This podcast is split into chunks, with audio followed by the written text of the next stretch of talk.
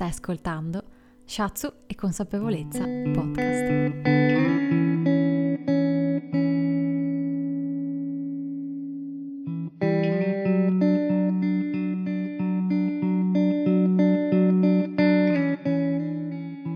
Oggi vorrei iniziare questo episodio con una frase tratta da uno dei libri di Greg Braden, che dice Qualunque cambiamento la vita depositi alla vostra porta, esso rappresenta un problema solo se non sapreste come accoglierlo in modo sano. Ecco, questa frase mi piace e particolarmente l'ho riletta in, questo, in questi giorni, in questo periodo e riporta comunque a galla momenti particolarmente vividi nella memoria e penso che valga per ognuno di noi. Probabilmente come in questa situazione, ma anche in altri momenti della nostra vita, ci siamo trovati di fronte ad una difficoltà, ad un imprevisto, ad una scelta difficile. E un ricordo molto intenso si affaccia alla mia mente e mi chiedo ma come ho reagito in quella situazione? Come sto reagendo in questa situazione? Avrei potuto vedere quel momento come una sfida, come un ostacolo, o comunque quale fu il motore, la spinta che mi portò a decidere l'azione più opportuna per me. E, e, ricordo di essermi sentita scombussolata, senza un riferimento, insomma una parola persa, che è quello che in queste settimane è successo nuovamente di sentirmi in questo modo. Ma in tutto ciò riconosco di aver appreso una grande lezione, e cioè che nulla di ciò che mi arriva dal mondo esterno può nuocermi se non sono io stessa a volere che questo accada. Il mio atteggiamento nei confronti del problema determinerà l'esito del mio cambiamento. Ed è proprio con queste riflessioni che Greg Braden scrive il suo libro sulla resilienza. So che questa parola è stata usata frequentemente negli ultimi mesi, insomma, diciamo eh, che non si fa che parlare di resilienza, di quanto sia importante saper reagire alle sfide della vita, ai problemi, ecco. Io però vorrei, vorrei contrapporla alla resistenza, vorrei fare un'analisi un po' più approfondita, soprattutto per poter usare questa grandissima risorsa in tempi come questi.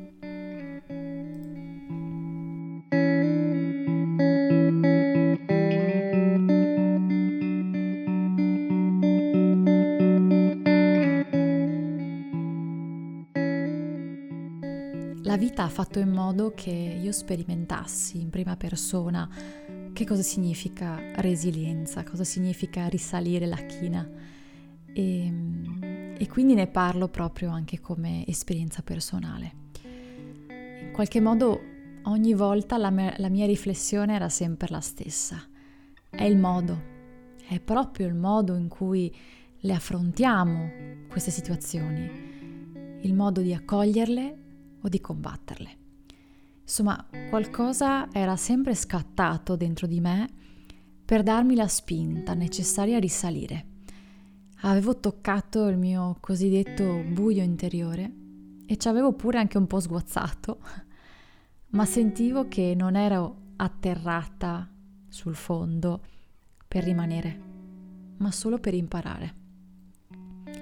Ho ipotizzato quindi in tutte le volte che è successo che dentro di me, ma quindi dentro ognuno di noi, ci siano delle risorse formidabili e che al momento opportuno, proprio magari quando veniamo limitati e costretti in determinate situazioni, queste risorse possano davvero aiutarci ad accogliere i cambiamenti come opportunità evolutive.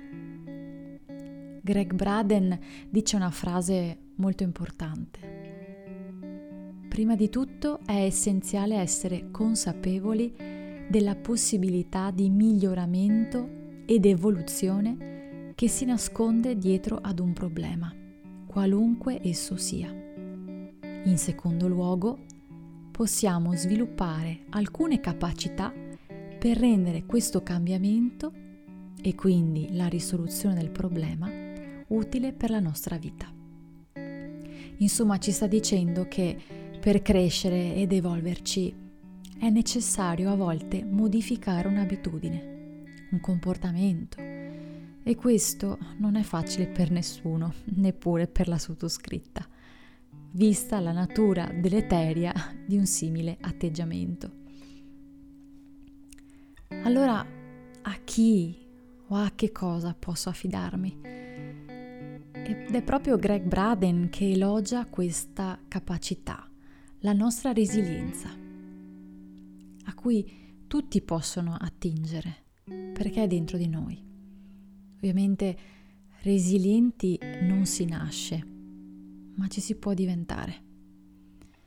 È un termine, per chi non lo sapesse, che viene utilizzato dall'ingegneria, ma che nel tempo è stato introdotto in diversi altri campi, come nella biologia, nell'informatica, addirittura nell'ecologia e nella psicologia, e che ha finito con il descrivere la capacità di resistere agli urti, cioè di tornare a se stessi, quindi nella forma originaria, dopo aver vissuto un trauma, una deformazione, come proprio alcuni metalli che dopo aver subito urti e manipolazioni tornano uguali a come erano prima. Sembrerebbe quindi alquanto facile da praticare, come stamparsi un bel sorriso in faccia e sforzarsi di vedere il lato positivo delle cose. Dopotutto perché non potrebbe funzionare? Attenzione, la resilienza non è il pensiero positivo, non è vedere il buono ovunque, anzi, e sforzarsi di vedere sempre tutto bello e positivo. No, non è questo. La resilienza applicata nella vita sociale ed emotiva è la capacità di far fronte in maniera positiva a eventi traumatici, ma facendo i conti con le nostre emozioni, riconoscendo le nostre paure, rendendosi consapevoli di ciò che guida i nostri pensieri e quindi di conseguenza anche le nostre azioni quotidiane.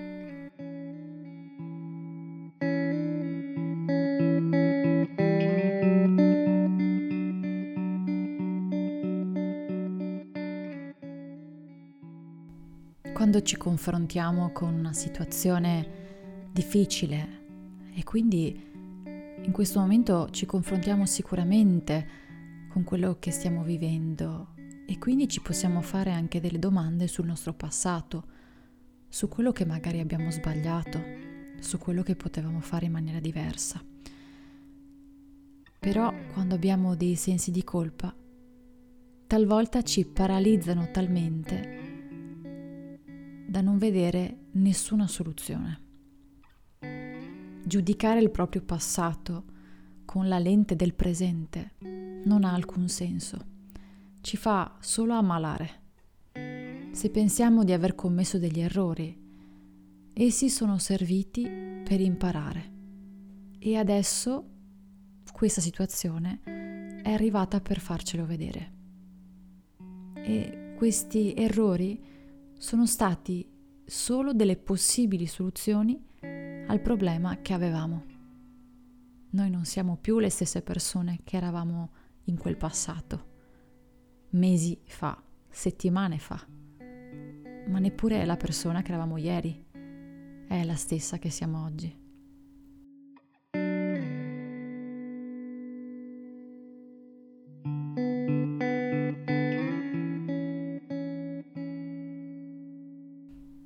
Resilienza da un certo punto di vista viene anche criticata. Potrebbe essere funzionale a questo nostro mondo moderno, che può usarci e scaricarci senza rischi e rimorsi, Tanto siamo resilienti, no? Sappiamo trarre il meglio da ogni cosa. C'è quasi un latente desiderio di voler aspettare passivamente che le cose spiacevoli passino e sembra non esserci minimamente l'idea di agire attivamente per affermare qualcosa in cui si crede. Non c'è visione del futuro. Insomma, di fronte ad un mondo percepito difficile e doloroso, come ci è stato fatto vedere probabilmente in questo mese, l'unica cosa fattibile sembra sia quella di imparare a proteggere se stessi sforzandosi esclusivamente di ricomporsi dopo l'inevitabile tornado del giorno.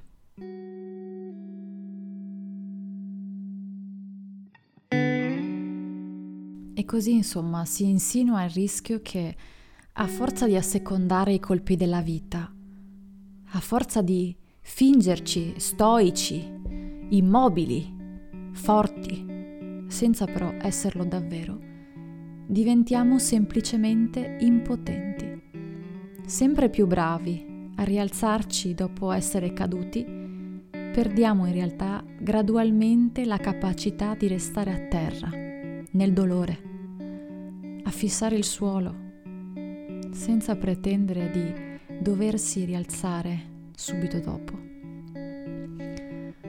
Ed è infatti della resistenza che ora vi volevo parlare che è sempre un altro termine preso in prestito dall'ingegneria, ed è quella capacità dei corpi di opporsi al passaggio di una corrente. E chi resiste non si limita ad aspettare che la tensione passi, non fa finta che non stia succedendo niente, ma si oppone attivamente. Un corpo resistente è un corpo che sopporta dolore e fastidio che preferisce fare esperienza, rischiare di farsi male e di sparire addirittura, pur di opporsi alla propria distruzione. Dal latino infatti resistere significa letteralmente essere saldi, forti, stabili, senza perdere la posizione acquisita. Però, in contrapposizione alla resilienza, la resistenza potrebbe spezzarti e non cambiare nulla. Se da un lato la resilienza viene avvertita come rassegnazione, la resistenza però può portare a galla la paura di perdere il controllo delle cose e di costruire un nuovo senso di ciò che ci è accaduto. La mente ci porterà a credere che nella nostra resistenza risieda la nostra forza, mentre in realtà è formata da debolezza e da paure mascherate. Ciò che la mente vede come fragilità, in realtà è la nostra potenza, è la nostra vulnerabilità. La mente ci farà pensare, è pericoloso, ti farai male, diventerai vulnerabile ma ciò che la mente non sa è che soltanto diventando vulnerabile, mediante la rinuncia alla resistenza, possiamo scoprire la nostra vera essenza.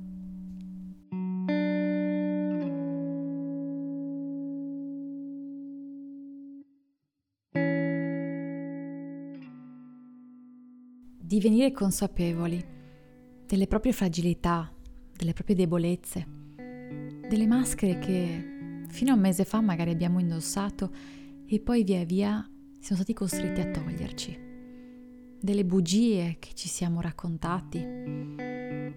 Questo significa prepararsi a degli scossoni interni sicuramente, ma anche a riscoprirsi, all'andare giù negli abissi della nostra intimità ma senza temere di non poter risalire. È proprio questa la vera risorsa. Quando leggo sui social persone che appunto non vedono l'ora di poter uscire di casa, di abbracciare i, loro, i propri cari, insomma di riprendere un po' una vita normale. Dall'altro però sento che c'è molta tensione, molta preoccupazione, perché non sarà una normalità. Si teme l'altro, si teme che cosa l'altro può farci. Allora io mi chiedo, ho più paura dell'altro o più paura di chi io posso diventare? Ricordiamoci che la persona che attua la resilienza diventa migliore proprio grazie alle difficoltà, ma soprattutto non si limita a riprendere la forma precedente, ma ne trova una nuova. E forse trovare una nuova quotidianità, un nuovo modo di approcciarsi, un nuovo modo di vivere, fa paura è rischioso, ma questo non significa che io non sia in grado di farlo, di ricostruire parte della mia vita, magari con delle abitudini migliori, quelle che ho scoperto proprio in questo periodo di quarantena. E allora uso il mio coraggio, uso ciò che ho scoperto senza timore cerco di viverlo e di metterlo in pratica. Il rischio e la paura di sbagliare e di stare male, di soffrire, ci, ras- ci sarà sempre nella nostra vita, ma non per questo possiamo rimanere chiusi in casa per sempre e perderci la meravigliosa bellezza della vita.